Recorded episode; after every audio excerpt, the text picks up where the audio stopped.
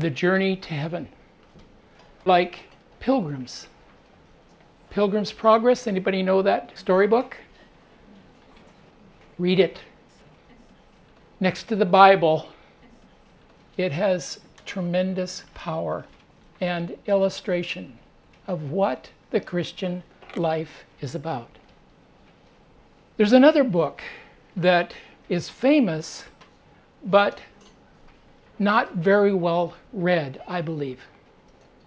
And that's the last book of the Bible, the book of Revelation.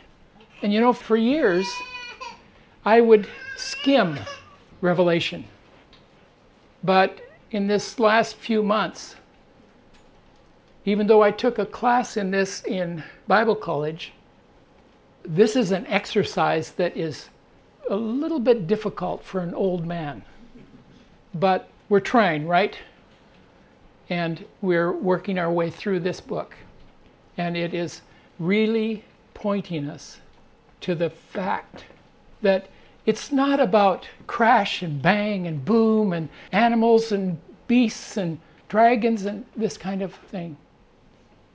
As we've learned over and over again, in every chapter, it's pointing to one who is called the Lamb. This book is the book about the Lamb. So when anybody ever asks you, what is the book of Revelation about? It's about the Lamb. Remember that. If there's nothing else you remember this morning, remember that. And that is the book that prepares us to really see Jesus Christ in his actual work and ministry to us, the church, the Lamb. And so we want to just set that pace for us and for you who haven't been with us. We're in chapter 20, so you've got a lot of catch up to do. So because you're college age and your minds are bright and you can grab on any concept, right? Got it. Let the Lord lead us now to really get another glimpse of what this book is about. And for you who have sat here week after week, patiently, patiently, patiently saying, well, Ron is He's good, but he's, but he's not that good. And this would be the Holy Spirit speaking to you from these words. Father, we just ask you to open our eyes, our minds, and allow us to see wonderful things out of your word. We thank you that you wrote this to us especially to us for the latter days. And we're sensing it. There's something in the air. And it's about you, Jesus, the Lamb. Anoint your word now, we pray, in Jesus' name. Amen. The revelation of Jesus Christ, and this is the millennial reign of Christ in Revelation chapter 20. I'm going to handle this a little bit differently than what we've done before. Rather than reading the passage ahead of time, we're going to take it as it is, just like we were opening up our Bibles in our devotion time or our Bible reading time, and just take it as it is and let the Lord speak to us as we go through this 15 verses. Every week we read this. This is a promise given in Revelation for those who will read this book. And we say it together just to reinforce this in our minds and our hearts.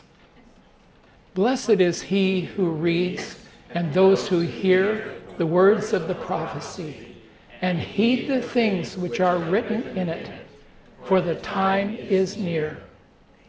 For the time is near.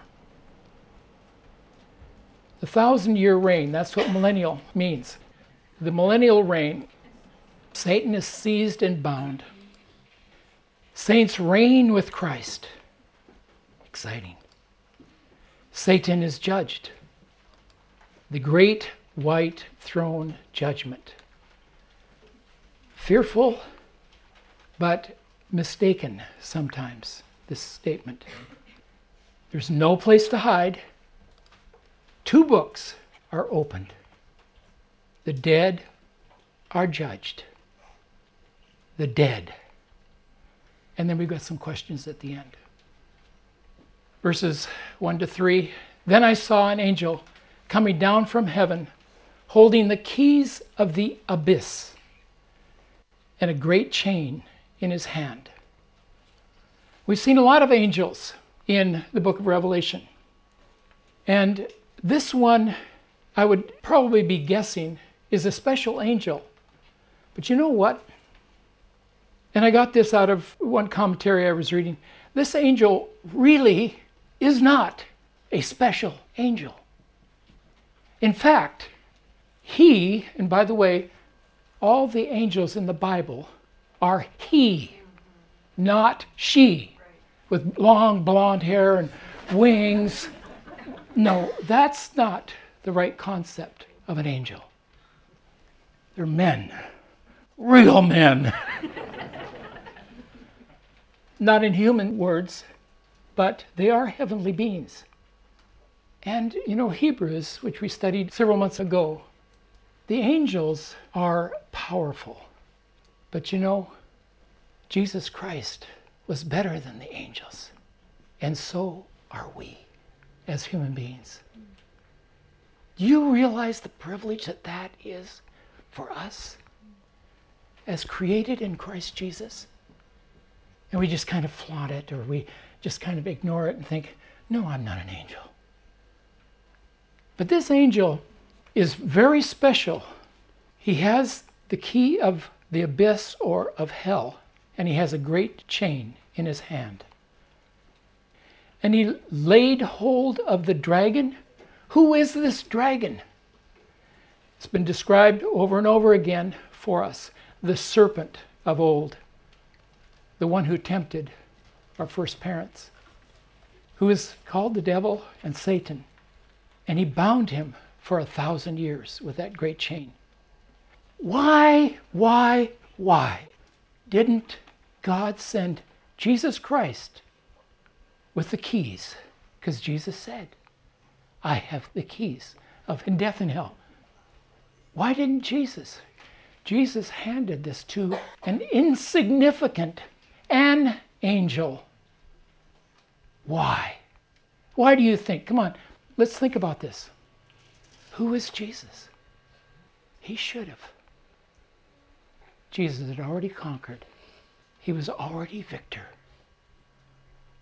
I believe, and I don't even know who I read this because I was reading so much stuff this past couple of weeks on this chapter, and so I should give credit. But the thought was written that I read Satan isn't worth it. He does not measure up to Jesus Christ. Satan is not worth it. He's already been defeated. Just think about that. We fear him. And rightly so as human beings. But in Christ Jesus, no. No. We can't flaunt that. We can't stand in pride and say, In the name of Jesus, come out.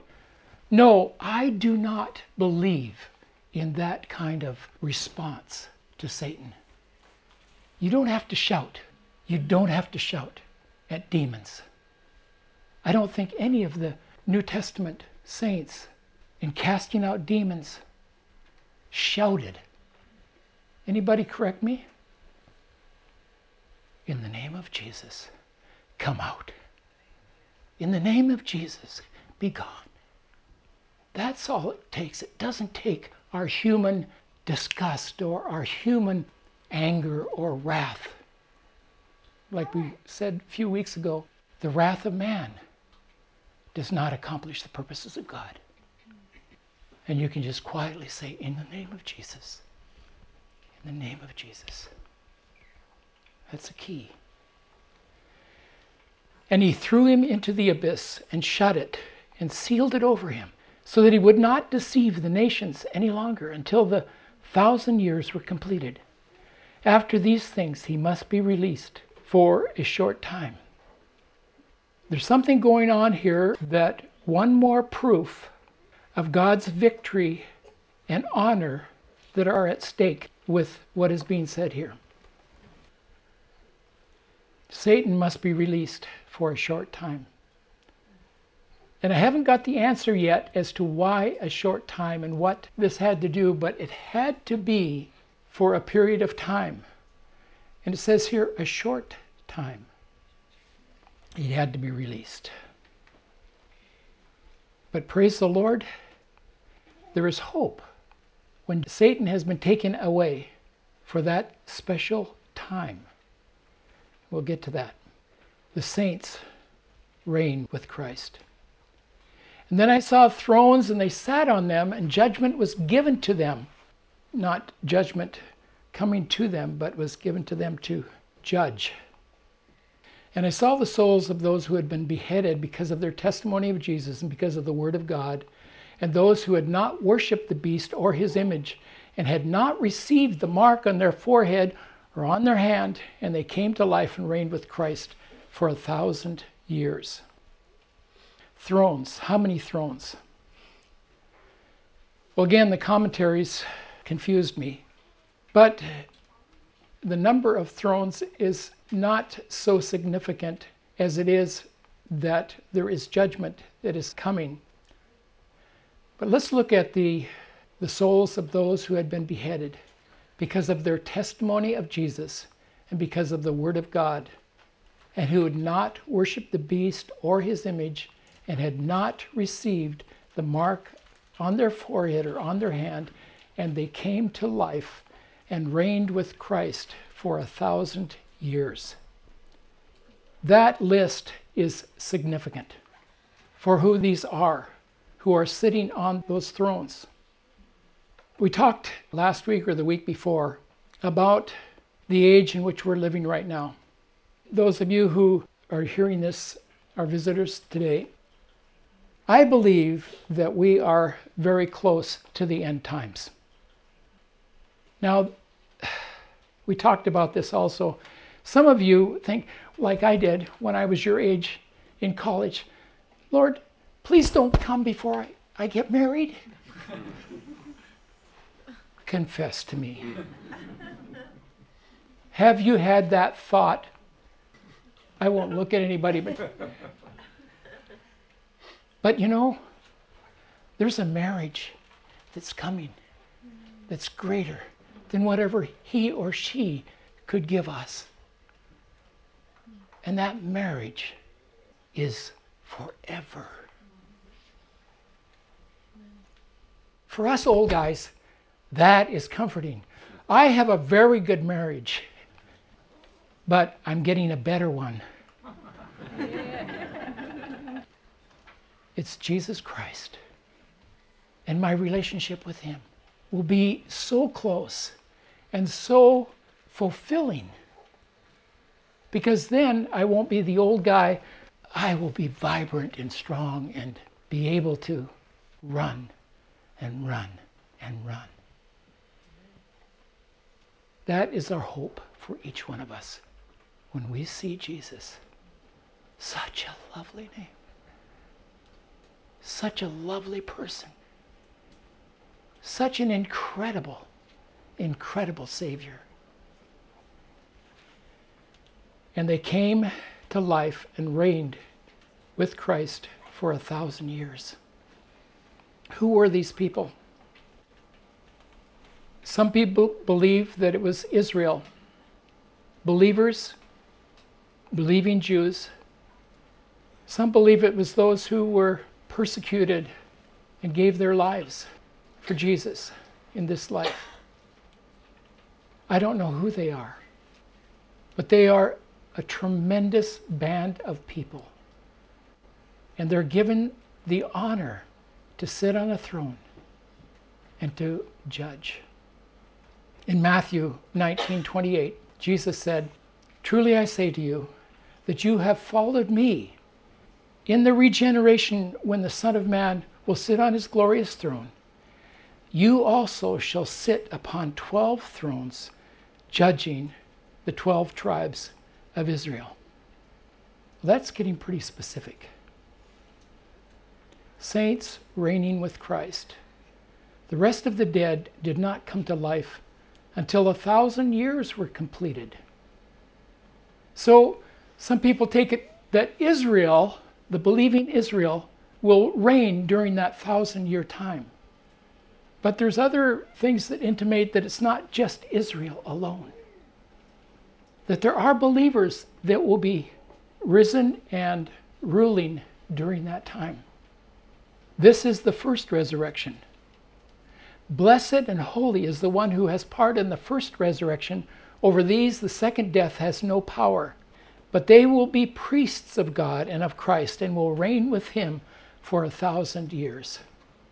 And that sounds very familiar.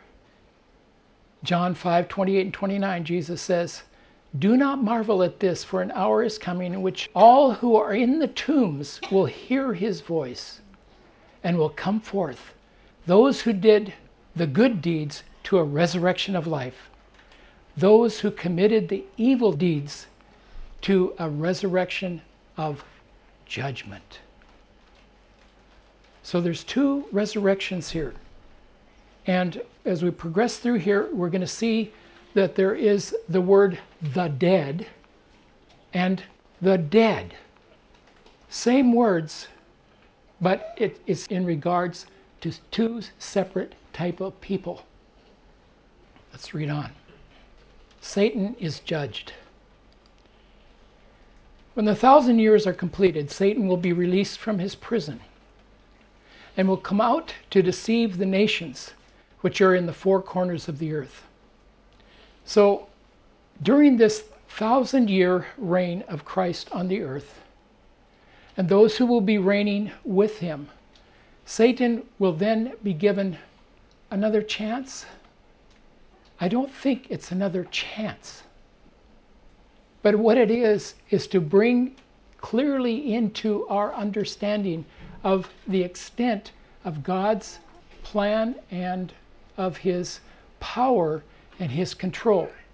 You know, God did not create the worlds and the heavens and placing Adam and Eve there and through that, God's plan got foiled.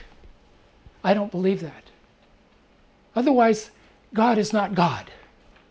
So, in this, looking at it, the purpose and intent of the Godhead is to reveal to us, cognizant man, who the Godhead really is. Because if you have a God that is supreme and over all, then it's kind of like, duh. What else is there? But in order to be able to really understand the depths of love, the depths of the nature and person of Jesus Christ and his Father God, we have to understand the extent that goes. Do you understand? Are you getting this? Am I confusing you? Or is it? It is hard to grasp that. But God laid it all out for us to take a look at and for all of mankind to see the nature of who He is. And as a kid, I thought, how did God make a mistake? By making an angel named Lucifer and letting him go unleashed. Is he God? I had those questions when I was 10, 11, 12 years old. There's only one way to look at that, and that is to know that God knew from the very beginning what he was doing.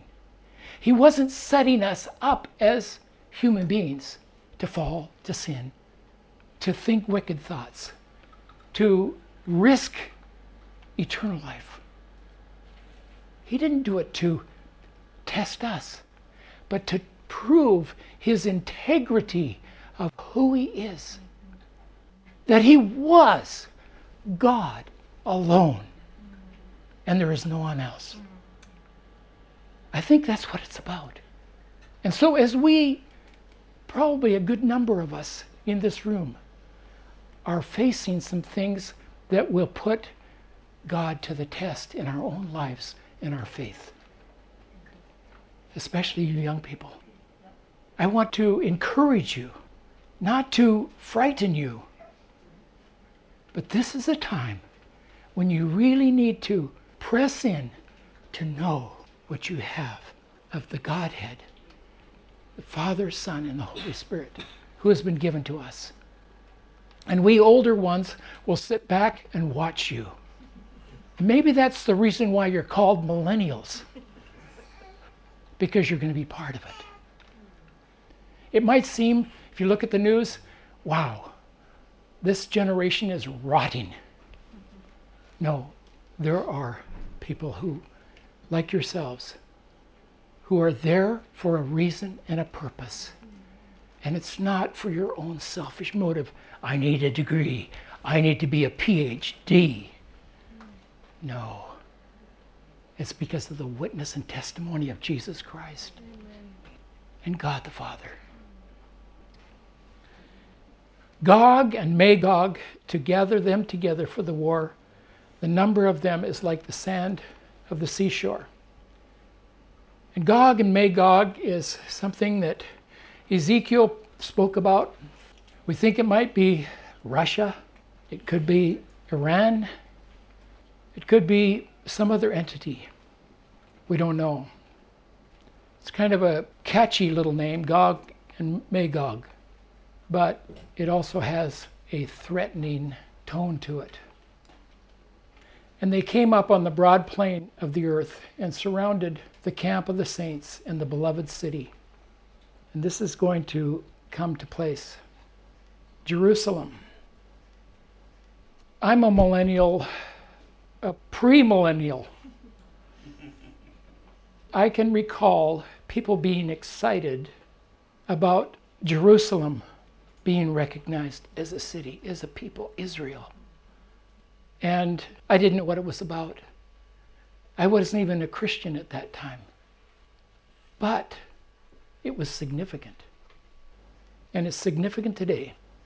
If you look at the scope of the world, China has built an incredible nation, so much so that the rest of the world is trembling. Financially, it's trembling. Russia has diminished its power. Japan is on the wane. We were here when the crash came, and businessmen were jumping out of office buildings. And ever since, suicide has been on the rise in this nation. This is a great nation and a great people. But less than half of 1% are believers in this nation. That's why it's so important for us, when we're rubbing shoulders with the Japanese, to be concerned with their souls. Yes. Be a testimony, guys, of who Jesus Christ is. Be a shining light in your visit here and they surrounded the camp of the saints. This is uh, Armageddon, the war to end all wars. The fire came down from heaven and devoured them. And the devil who deceived them was thrown into the lake of fire and brimstone, where the beast and the false prophet are also, which we read in the other previous chapters. And they will be tormented day and night forever and ever. How long is that? How long? Forever and ever. How long is that? For eternity. For eternity. The great white throne judgment. When I used to read this when I was in high school and even college, I used to have shudders. Oh, oh, that's fearful. The great white throne It's fearful because I saw a great white throne and him who sat upon it, and from whose presence earth and heaven fled away, and no place was found for them. What does that mean? Earth and heaven fled away. What would happen right now if earth just all of a sudden was not here? But we are. Heaven and earth fled away. It means there is no place to hide. You know, if heaven and earth fled away, I can't even hide.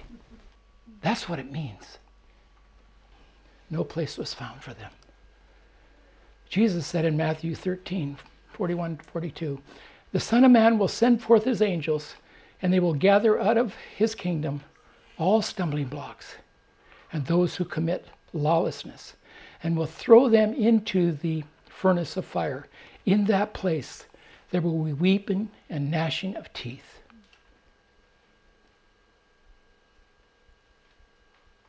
Revelation isn't so bad. Jesus' words sound terrifying. Two books are opened. And I saw the dead. Here's where we talk about the dead. We got to get this straight. And I saw the dead, the great and the small, standing before the throne. The throne. Not thrones. The throne.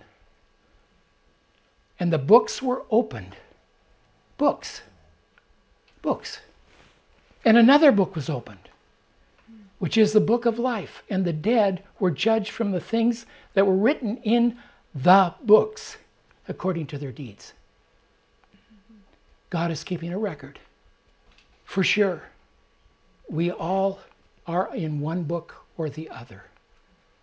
And you can make a choice this morning which book your name is in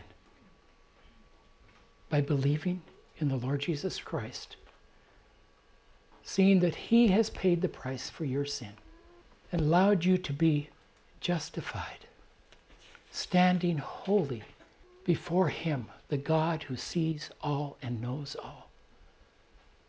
That is your opportunity, our opportunity, if you haven't had that experience.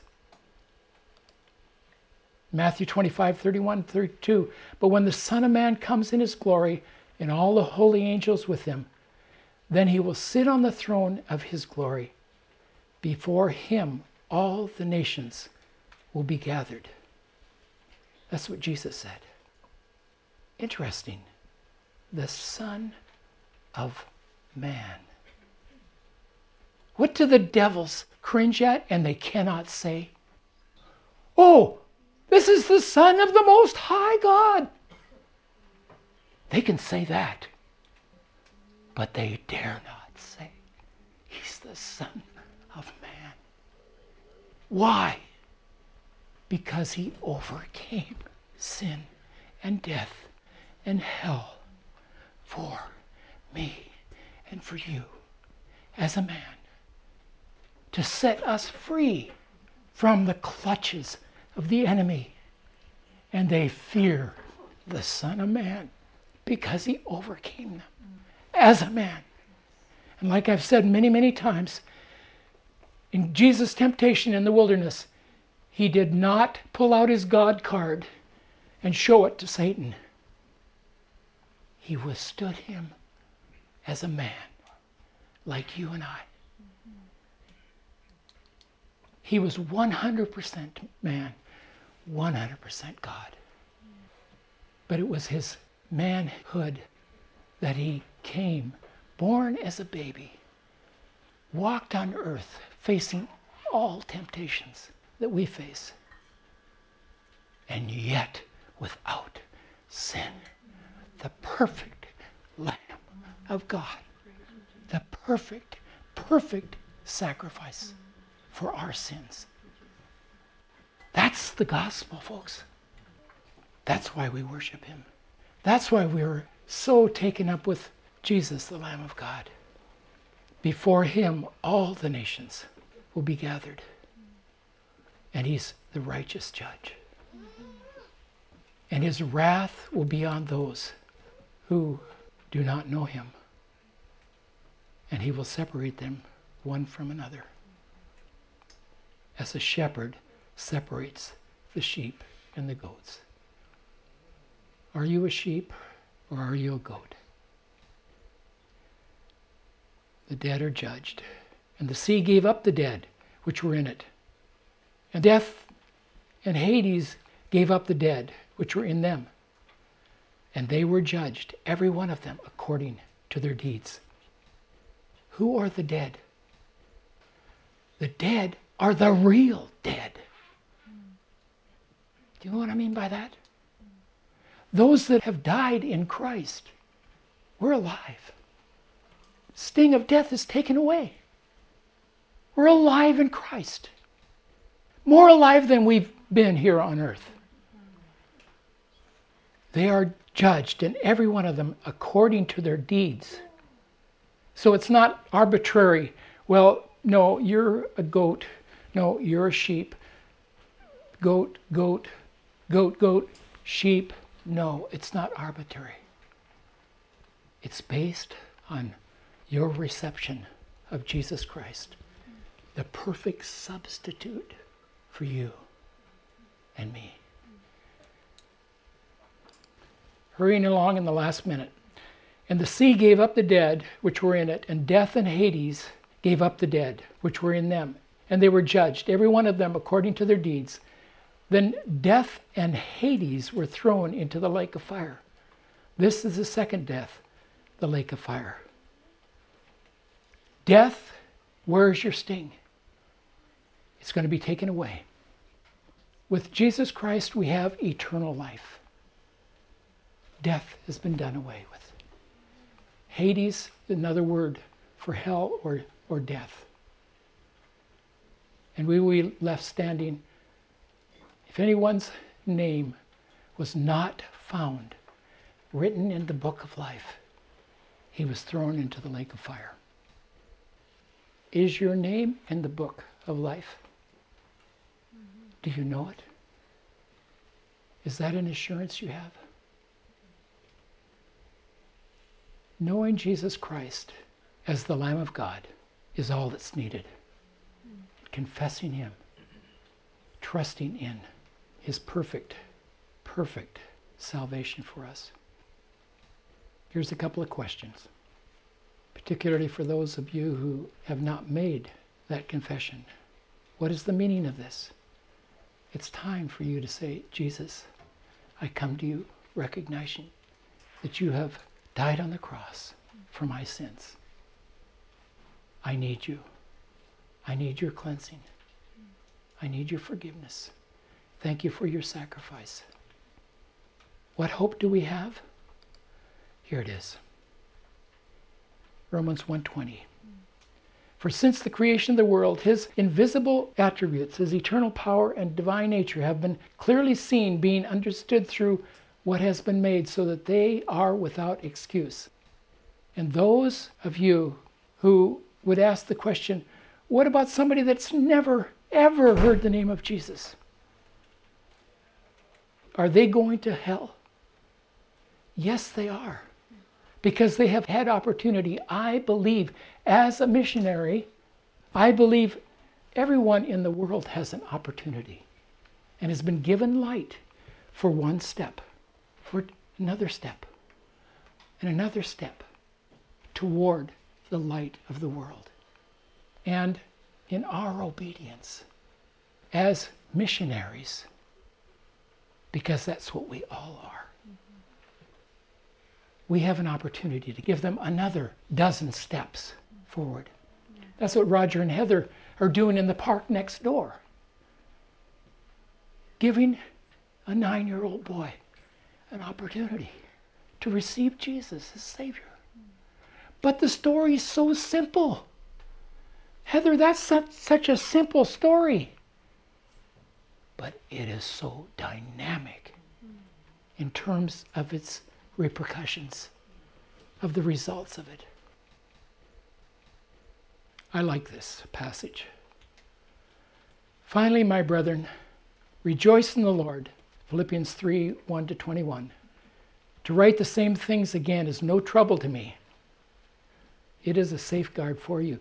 Beware of the false works and deeds. That italics, I took the custom of the Jews and just put works and deeds in there.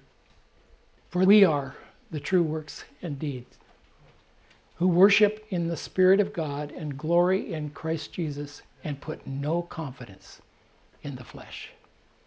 But whatsoever things were gained to me, those I have counted as loss for the sake of Christ. More than that, I count all things to be lost in view of the surpassing value of knowing Christ Jesus my Lord, for whom I have suffered the loss of all things and count them but rubbish. What is really important is that you know Jesus Christ and that He is your master and He will use you, not abuse you. Though Paul says, For whom I have suffered the loss of all things and count them but rubbish. Don't count these things that you have as valuable, but as if it was rubbish, so that I may gain Christ and may be found in him, not having a righteousness of my own derived from the law, but that which is through faith in Christ. The righteousness which comes from God on the basis of faith. That I may know him and the power of his resurrection, the fellowship of his sufferings, being conformed to his death, in order that I may attain to the resurrection from the dead. I press toward the goal for the prize of the upward call of God in Christ Jesus. This is our faith in Christ alone.